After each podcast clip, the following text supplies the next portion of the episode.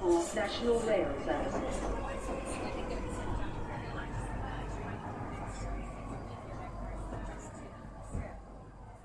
Bine ai revenit în stația Londra. Eu sunt Manuel Cheța de la manuelcheța.com și tu asculti podcastul Un român în Londra. Suntem de data aceasta la episodul numărul 252, denumit 21 martie 23, primăvară. În acest episod vreau să vorbesc despre locurile unde vezi cireșii înfloriți și vreau să vorbesc despre oarece sfaturi practice. Mic anunț, podcastul de față este partea Think Digital Podcast Network și mă găsești pe Podbean, iTunes, Spotify, radio.com, pe chrisliniuțetravel.com și pe YouTube, desigur. În continuare, fac recomandări de cărți, respectiv e Life, Live, ar trebui să fie, nu Life Wired, de David Eagleman. Este o carte foarte interesantă legată de creier și cum este format și cum se creează amintiri și simțuri și așa mai departe. Este o carte absolut genială. Și bineînțeles, recomand în continuare The, The Intelligent Investor de Benjamin Graham. Foarte, foarte simpatică. În continuare, vreau să laud un grup de oameni foarte faini, e ROE Hub, sau e The Romanian and Eastern European Hub, care se ocupă de suport pentru muncă și violența domestică, e de 3 million pe Twitter, care se ocupă de drepturile europenilor, Centrul Filia se ocupă de drepturile femeilor și eclair.org se ocupă de drepturile persoanelor traficate. E vorba de conștientizarea problemei traficului de persoane. Și așadar să intrăm în episodul acesta, în 21 martie 23, de o perioadă bună încerc să nu mai pronunț 2023. Suntem deja în decada a doua noului, noului mileniu, noului, noului secol. Efectiv nu mai are rost să pronunț 2020X. Nu mai contează, zic anul 23. E primăvară, în mod oficial e primăvară, acest episod a fost înregistrat în data de 21 martie și dacă tot e primăvară, hai să vedem unde în Londra găsim uh, cireși înfloriți, când e vorba să înflorească, bineînțeles. Este vorba, în mod normal, ca să vezi cireși înflorind în, nor, în Londra prin vremea lui aprilie.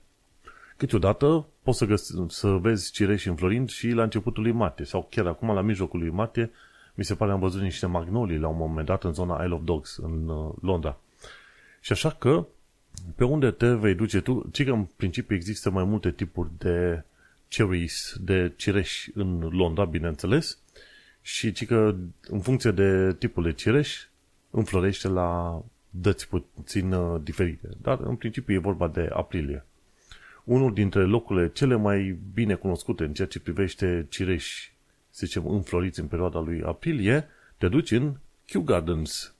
N-am ajuns încă în Kew Gardens și tot am zis că vreau să că ajung pe acolo, dar în, uh, în primul și în primul rând, dacă vrei să vezi cireși înfloriți, du-te în zona Kew Gardens, în zona Palm House, Palm House, casa de palmieri.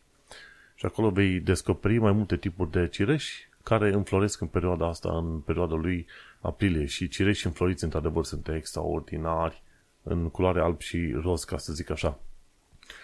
Și tot ce trebuie să te duci este să mergi în uh, zona numită Cherry Walk. Este în mod neoficial denumită să zicem, calea cireșilor și pe acolo să vezi foarte bine. Foarte interesant.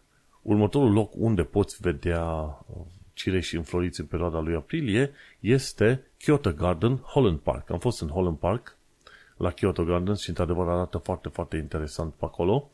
Și dacă te duci în uh, Kyoto Garden, în zona Holland Park, nu-i, nu-i departe de Hyde Park, undeva pe acolo, mai la nord, dacă stau să mă gândesc bine, în zona aia Notting Hill, ceva pe acolo, știi?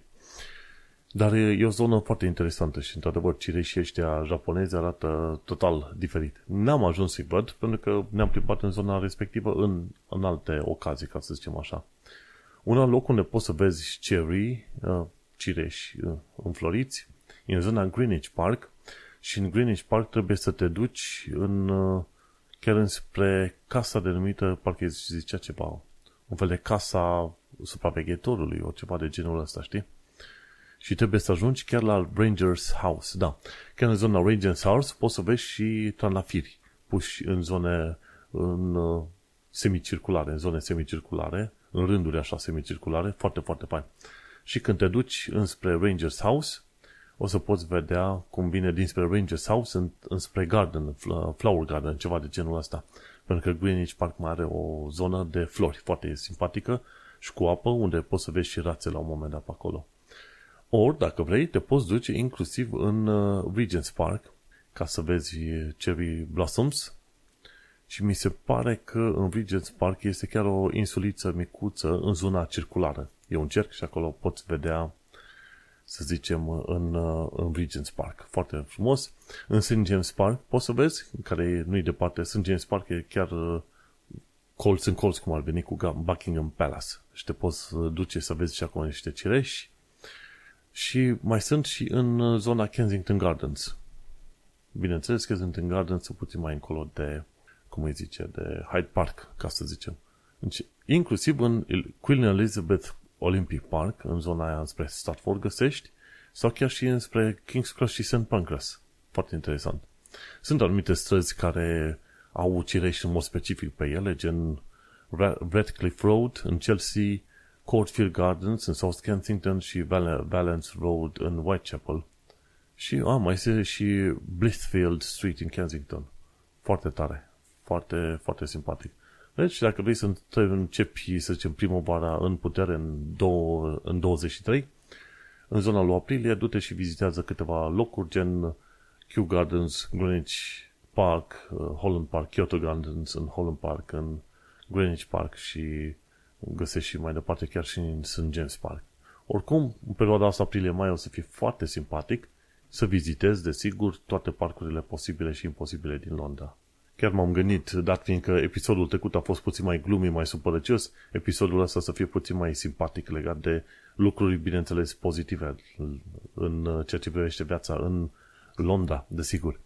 Și un alt lucru pozitiv este faptul că avem o serie de sfaturi practice, pentru că, bineînțeles, ne ajută foarte mult. Din ce am înțeles eu, băncile sunt obligate să-ți dea bani înapoi dacă ai fost victima unei bank transfer scam bank transfer scam înseamnă că cineva cumva te-a păcălit să trimis niște bani crezând că ajuți pe undeva în mod real sau ăsta. Sau că ai o relație prietenoasă, amoroasă cu cineva. De cele mai multe ori, când îți cere cineva bani, împrumut sau nu, trebuie să te gândești nu de două ori, ci de o mie de ori. Pentru că atunci când banii sunt implicați, este vorba strict de bani. Adică dacă pentru tine e o chestie sentimentală sau chiar vrei să ajungi să fii simpatic, Gândește-te la partea cealaltă. Care ar fi motivațiile părții celelalte? Și de cele mai multe ori când cineva își cere bani, ei bine, partea cealaltă este strict interesată de bani. nu este interesată de bunăstarea ta, binele tău sau ce vrei tu. Mai ales când persoana respectivă, chiar dacă o cunoști de ceva timp. Nu, când cineva vine și își cere bani, să știi că persoana respectivă sunt șanse mari să fie interesată strict de bani. Și cum e when, uh, am o vorbă în engleză, știi? Și when money is involved, it's all about the money. Știi ceva de genul ăsta. Și dacă sunt, și în principiu ce se întâmplă, băncile sunt obligate să ajute mai ales persoanele care sunt în caracter, în situații vulnerabile, să zicem persoane vârstnice, ori persoane care au fost victime ale violenței domestice, ceva de genul ăsta, știi? Și atunci e bine să te informezi și să știi modul în care poți să apelezi la bănci ca să îți recuperezi banii. Ce mai important, să nu trimiți acei bani. Ce mai aflat de curând este că dacă brokerul tău dă faliment în vreun fel sau în altul, investițiile tale sunt protejate. Cred că ai auzit de faptul că o serie de bănci din America, gen Silicon Valley Bank și First ceva bank și ce mai sunt și Credit Suisse, până la urmă au picat pe bandă rulantă. Credit Suisse e din Elveția, dar până la urmă câteva bănci măricele din lume au picat și oamenii s-au cam impacientat puțin și Sasha Yanshin, care face filmulețe de investiții și face filmulețe chiar foarte faine și utile și te învață efectiv ceea ce trebuie să știi legat de investiții, a, și-a pus întrebarea, băi, ce se întâmplă dacă brokerul dă faliment, pică, ce se întâmplă cu investițiile, cu banii tăi și așa mai departe. Și în linii mari, investițiile tale, inclusiv banii cash care îi bagi în contul de brokeraj, sunt protejate. Câteodată o să dureze, dacă se întâmplă un dezastru așa de mare, e posibil ca, ca să mai dureze un timp până să recuperezi banii, dar nu este pierdut, știi? Sunt mult mai multe rotițe implicate în povestea asta cu investitul și cu brokerii. Ideea generală este că autoritățile îți protejează banii, și banii, cash și acțiunile.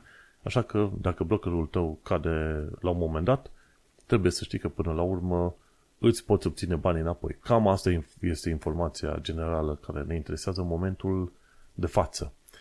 Bun, hai să ne uităm și la altă chestie, ci că verifică beneficiile, pentru că s-ar putea să ai dreptul la ceva bani. Și uh, sfatul ăsta vine din The Sun și la un moment dat chiar spune ce fel de beneficii ar, ar trebui să să ai. Ar trebui să ai child benefit, child tax credits, maternity, paternity, adoption pay, marriage allowance, maternity grants, maternity allowance, widowed parents allowance, Scottish child payment.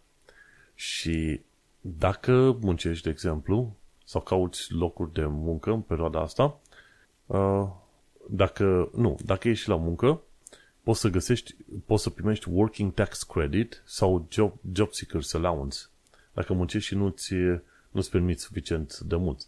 Sau dacă nu ai salariu suficient, poți să ceri income support, income-based job seekers allowance, income-based employment and support allowance, pension credit, housing benefit, council tax reduction, free school meals, support for mortgage interest, budgeting loans and advances, funeral payments, council support schemes, cold weather payments. Dacă ești bolnav sau cu dizabilități, ori în vârstă, atunci poți să ceri attendance allowance, personal independence payment, carers allowance, new style employment, sick pay, state pension și winter fuel payments.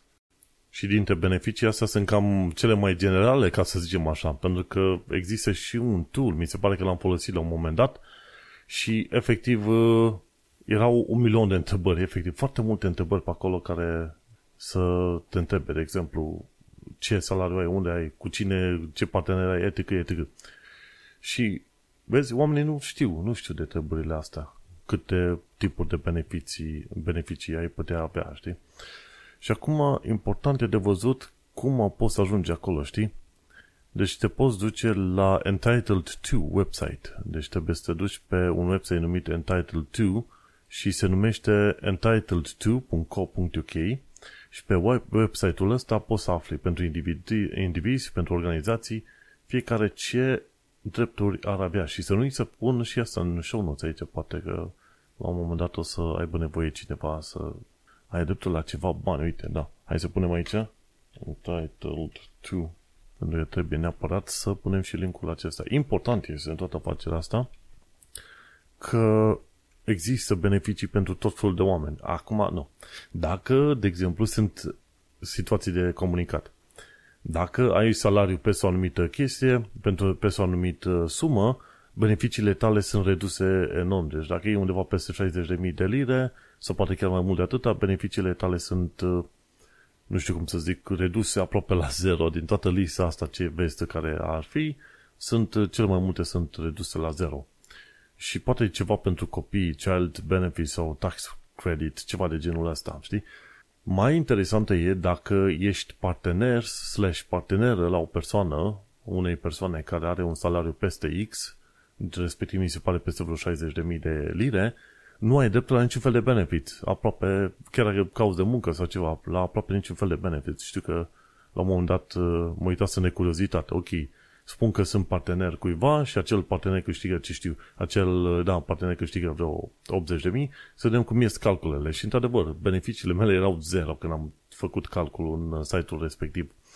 Și așa că este foarte ciudățel, că mai ales când ai unul dintre cei doi parteneri, n-ar fi bine să fie ajutat într-un oarece fel, știi, dacă e într-o relație în care nu se simte foarte confortabil sau ceva, știi, și are nevoie să un ceva sprijin să iasă din relația, știi? Dar acolo probabil există alte discuții. Bun. Un alt sfat practic. Când te duci pe Oxford Street, nu folosi acele pedicaburi. Pedicaburi sunt, să, să zicem, un fel de taximetre pe triciclete, știi, pe biciclete. Și de obicei sunt foarte gălăgioși indivizii respectivi care te plimbă cu bicicleta sus și jos. Teoretic, ei ți-ar spune că, de exemplu, te costă doar 10 lire să te plimbe pe Oxford Street, dar dacă văd că ești neatent, când plătești cu cartul, mi se pare că ți în loc de 10 lire, ți 100 de lire. Ai grijă că sunt, se dau țepe foarte, foarte mari pe acolo și cei de la Westminster Council se văd cam, uh, cam inutili, așa, și abia dau o amendă de aici de acolo când uh, pentru țepe de genul ăsta ar fi trebuit să se facă, ce știu, dosare penale pentru fraudă. Așa că, în principiu, nu folosi acele pedicaburi, sunt niște mizerie ordinare.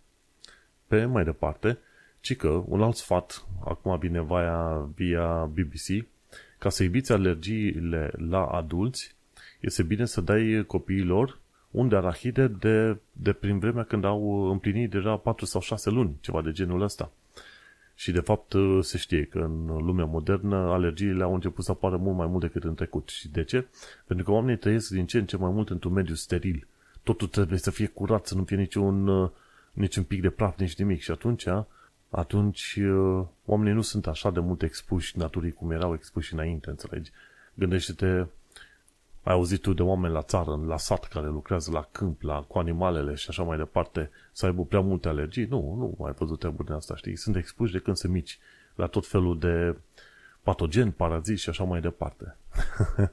și atunci, în orașe, când e viața la oraș, pe de o parte ai uh, mediul ăsta destul de steril, pe de altă parte ai tipul de mâncare și pe de altă parte ai și uh, tipul de poluare de la mașini, de la țigări, ce vrei tu pe acolo pe când viața la țară direct te cam protejează de tot felul de asemenea situații. Bineînțeles, te mai parazitezi din când în când, mai ai niște păduc purești pe acolo, dar nu, mai, nu te mai lovesc alergiile în halul ăsta, cum te lovesc în oraș.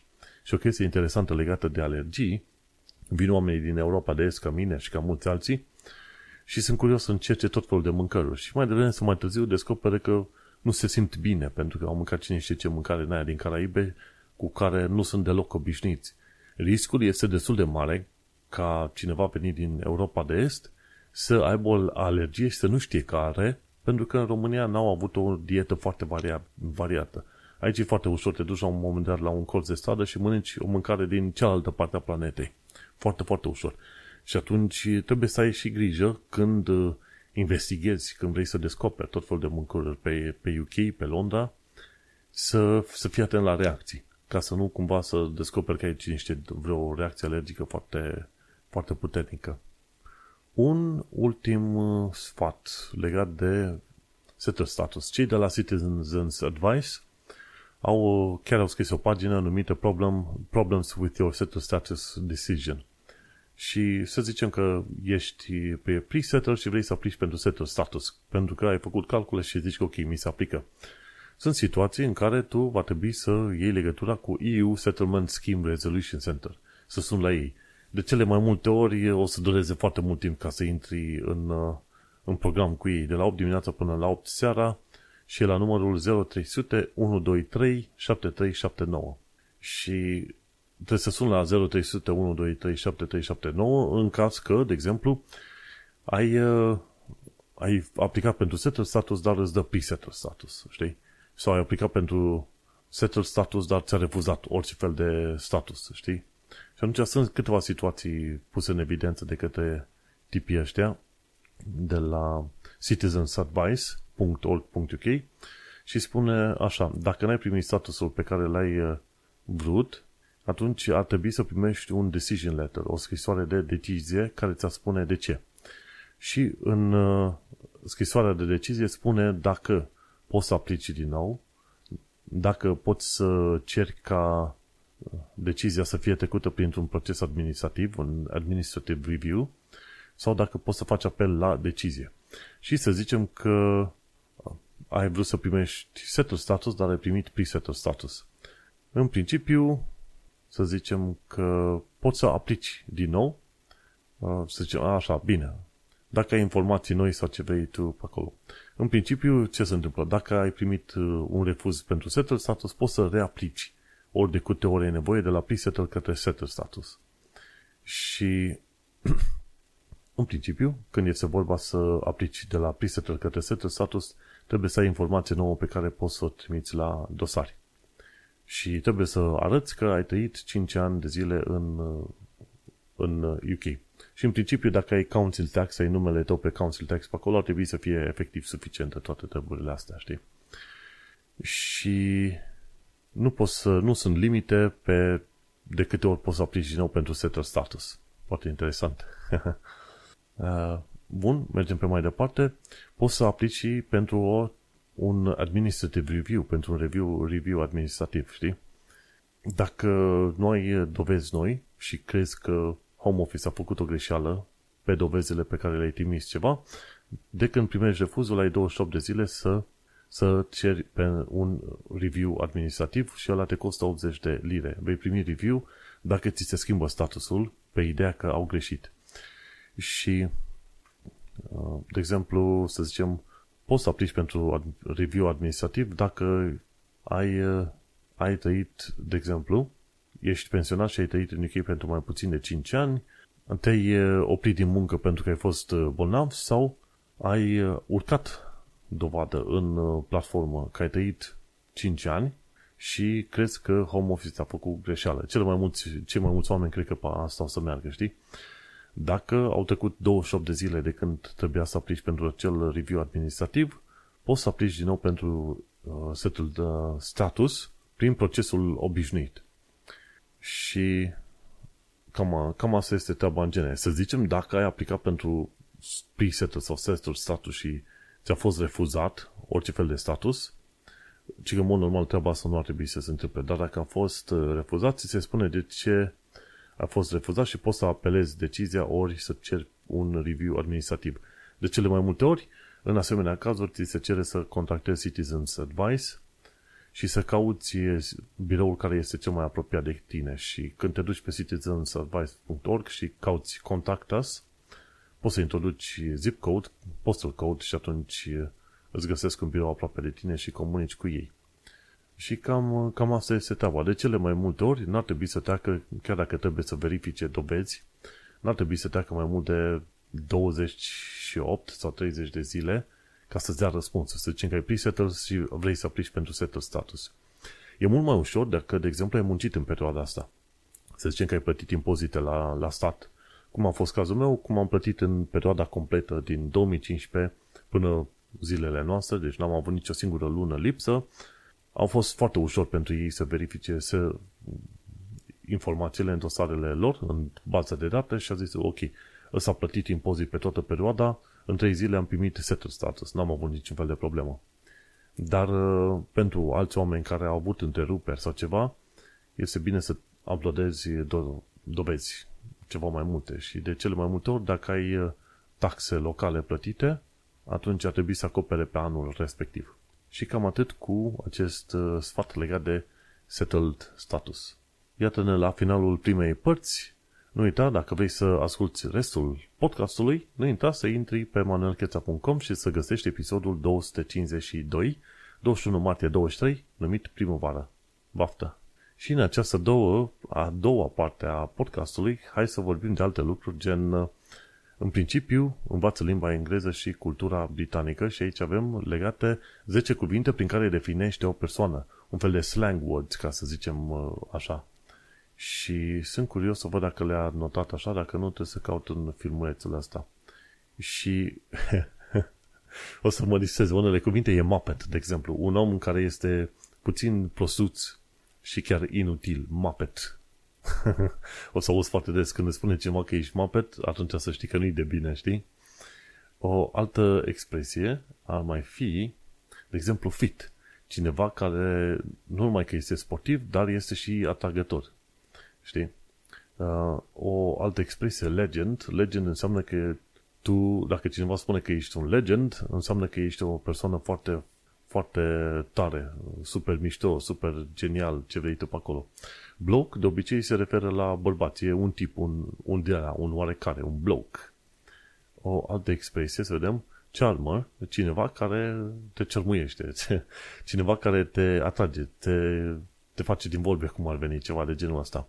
Brainbox, îi se spune cuiva care are un creier foarte activ, foarte inteligent. Jack the Lad înseamnă că este vorba de un om oarecare, un om obișnuit, un Jack the Lad. Daft don't be daft înseamnă să nu fii bleguț, ceva de genul ăsta. Este folosit în, în termen, să zicem, mai simpatic, mai de bun simț. Nu e ca la Muppet, când îți spune cineva Muppet, asta chiar e jignire. Da, e mai amicalicește, să zicem, ceva în genul ăsta. Și star înseamnă că ești într-adevăr un om super tare, cel mai bun team player, ceva de genul ăsta, când ți se spune că ești star. Deci, cuvinte British slang, ca să zicem așa. Muppet, Fit, Charmer, e cea mai discutat bloke, legend, Brainbox, Daft și Star. Foarte interesante cuvinte. Și limba engleză, când stai să o înțelegi, să o asculti, într-adevăr are niște intonații foarte interesante.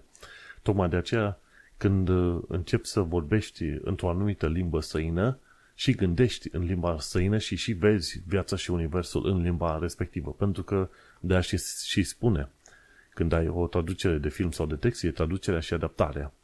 Pentru că aproape niciodată nu există traducere motamo dintr-o limbă în alta. De ce? Pentru că ai de-a, ai de-a face cu traducerea unei culturi dintr-un fel în alt fel. Ori chestia asta este nițel uh, dificil spre imposibil. Tocmai de aceea anumite cuvinte gen daft e cam greu să le traduci prostuți, bleguți, ceva de genul ăsta și totuși nu are sensul daft din uh, limba engleză, știi? Sau muppet. Este foarte tare. foarte interesant cuvântul ăsta muppet, când îi zice don't be a muppet. sau this muppet. Foarte, foarte simpatică faza. Pe mai departe, la viața în Londra și în sănătate, London Bridge Station are un monument dedicat reginei Borg. Regina Borg era liderul, unicul lider al neamului Borg din Star Trek. Și e interesant că există un monument dedicat reginei Borg foarte tare în uh, London Bridge Station. Londra fiind Londra, îți dai seama că o să descoperi tot felul de monumente, tot felul de instalații de artă cu varie ocazii în varie locuri. Dacă ești pasionat numai de sculpturi de astea cedețele, în mod sigur săptămânal găsești câte ceva nou pe aici pe acolo. Apropo de chestii noi, hai să trecem la actualitatea britanică și londoneză. Uite, o chestie nouă și foarte simpatică. Am aflat de o persoană numită Margaret Seaman, o croșetatoare în vârstă de 93 de ani. Ea croșetează, da? Deci nu știu care e exact termenul limba română, de l-am tradus eu așa, croșetatoare. A croșetat Palatul Buckingham în mărime de 2,4 metri ori 1,5 metri. Și nu e prima oară când a, f- a făcut o croșetare așa de enormă. Și într-adevăr, când te uiți, e 1,5 metri înălțime și 2,4 lățime, așa. Și e incredibil cât, cât a putut să sta și cu câte, cât de multe detalii a putut să croșeteze ea Palatul Buckingham, dacă este să te uiți foarte bine. Și e stră, stră, stră e străbunică, nu? E grand, nu, nu, e grandmother, e bunică, străbunică, e stră, străbunică. Ok, stră, străbunică de 93 de ani și arată binișor. Tânăr, așa, care a făcut aceste croșetări foarte interesante. Chiar am văzut la un moment dat tot felul de modele în asta croșetate de oameni în genere, sunt extraordinar de complexe. Unii oameni sunt efectiv uh, artiști. Și în, uh, la Buckingham Palace, nu numai că a croșetat, să zicem, palatul, dar se poate vedea cu culori diferite, se pot vedea geamurile, ori cabinele pentru gărzi, ori ușile și a croșetat inclusiv, uh, să zicem, zidurile și gardul ăsta de metal din jurul palatului. Este extraordinar. Ea a mai croșetat la un moment dat o altă chestie, tot așa o clădire din asta foarte interesantă, în afară de Buckingham Palace, cum îi zice, un uh, palat, Sandringham House, da, e Sandringham House. Și chiar a avut ocazia să discute și cu regina în 2021, când regina a fost uh, impresionată de această croșetare a Sandringham House. Și acolo la fel, foarte frumos el, cu uși, cu geamuri, cu acoperiș, este extraordinar. Pot să facă unii oameni foarte pasionați. Mergând pe mai departe, să ne uităm la știri, ce am aflat de curând este că în UK salariile au stagnat din 2008 încoace. Și din tot ce mai vorbit și eu din jur și ce am mai văzut, într-adevăr e o problemă cu productivitatea, a apărut, uh, au apărut tăierile, austeritatea efectivă în UK, Bineînțeles, s-a deschis uh, piața muncii pentru Bulgaria și România și s-au mutat uh, foarte mulți oameni în UK încoace și tot felul de chestii de genul ăsta au participat la, la stagnarea cumva a salariilor din 2008 încoace. Însă au stagnat puțin cam prea mult, deci aproape o linie orizontală din 2008 încoace, pe când în celelalte țări, Germania, Franța și așa mai departe, ai văzut că salariile au crescut, chiar de atunci încolo pe mai departe. Oricum, dacă să ne uităm bine, criza financiară din 2008 era de așteptat să lovească Londra și SUA mai tare decât restul Europei, din uh, vari motive, gen Londra este centrul financiar primul sau al doilea din lume, probabil al doilea din lume. Și atunci îți dai seama că atunci când ai un necaz mare în piațele astea financiare, bancare, lovește și Londra, lovește și UK-ul. Și atunci UK-ul, dar fiindcă e un sistem mai capitalist așa decât cu Europa continentală, UK-ul este de obicei mai lovit de asemenea crize din asta financiare mai mari. Bun, ce mai aflat de curând este că Medpolis are probleme mari instituționale și Louis Cassie a făcut un raport de curând care spune că instituția ar trebui desfințată din modul în care există acum și că ar trebui desfințat Medpolis și create trei, trei organizații diferite. Una e specialistă, cealaltă pentru protecție diplomatică și cealaltă pentru ordine publică sau așa. Deocamdată toate trei sunt în una. Și au spus că sunt probleme mari de la miso- misoginie, bullying, uh, rasism și tot ce vrei tu pe acolo, toate chestiile supărătoare, le găsești în Medpolis. Și Medpolis mi se pare că are vreo 30-40 de mii de angajați, da? Polițiști și așa mai departe. Și atunci te gândești că vor trebui restructurați mai devreme sau mai târziu, pentru că, de seama, au făcut și inclusiv lideri, șefi de poliție pe acolo au ascuns de-a lungul timpului uh, dosare, muncă, ce trebuia făcute, știi, foarte multe chestiuni au fost uh, scoase la iveală și îți dai seama, The Guardian și mulți alții deja au sărit pe, pe raportul ăsta și Met Police uh, cumva încearcă să, să se scuze, că nu suntem instituțional rasiști sau misogini sau nesimțiți, dar uh, tot felul de chestiuni, mai ales cu foști polițiști care foști sau actual politici care sunt inclusiv investigați criminal sau penal pentru tot felul de chestii de la violență domestică și așa mai departe, ei, sunt tot felul de probleme. Deci, Medpolice o să aibă de, de plătit într-un fel, știi, pentru modul în care a rezolvat și nu a rezolvat probleme. De exemplu, și noi, undeva în 2016, am fost atacați pe Golden Jubilee Bridge, am făcut plângere la poliție, o singură dată ni s-au, dat, ni s-au luat declarații și n-am mai aflat nimic de la poliție. Ce s-a făcut, ce nu s-a făcut, uh, n-am mai fost chemat să vedem ce se întâmplă și asta a fost în urmă cu an bun de zile, știi? Și chiar mă uitau, mă uitam și ce tehnică veche aveau pe acolo și ce interes uh, relativ mic ca să investigheze sau să rezolve problemele, știi? Și atunci, uh, da, raportul ăsta e bun, deci să merg în continuare, sunt curios să văd cum s-ar schimba o instituție gen MedPolice.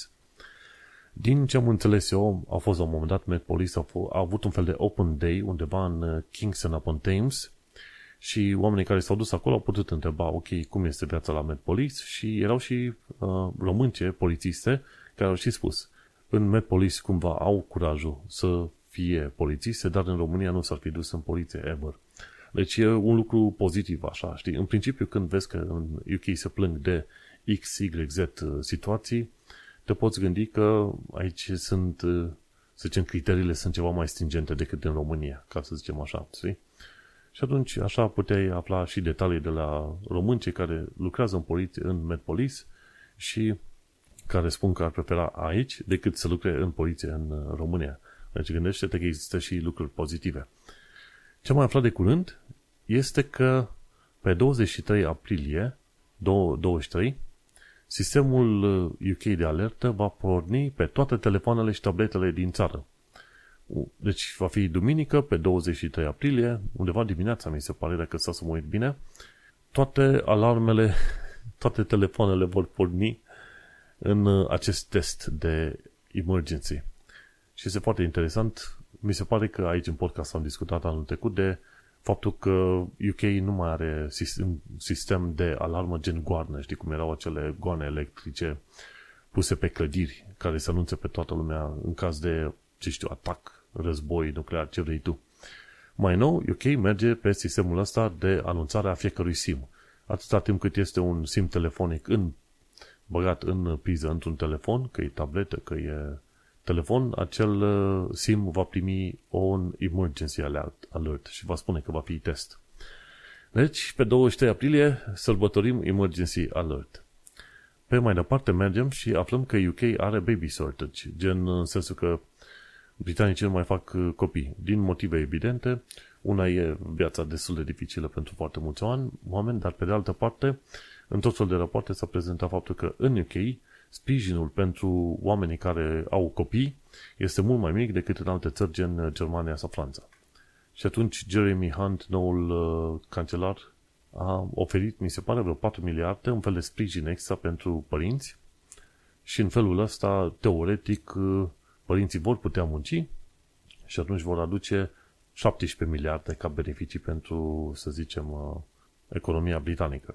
Și este interesant de văzut că, într-adevăr, e baby shortage și, bineînțeles, unde vezi că sunt foarte mulți copii, e la prima generație de imigranți. De obicei, cam asta se întâmplă, știi?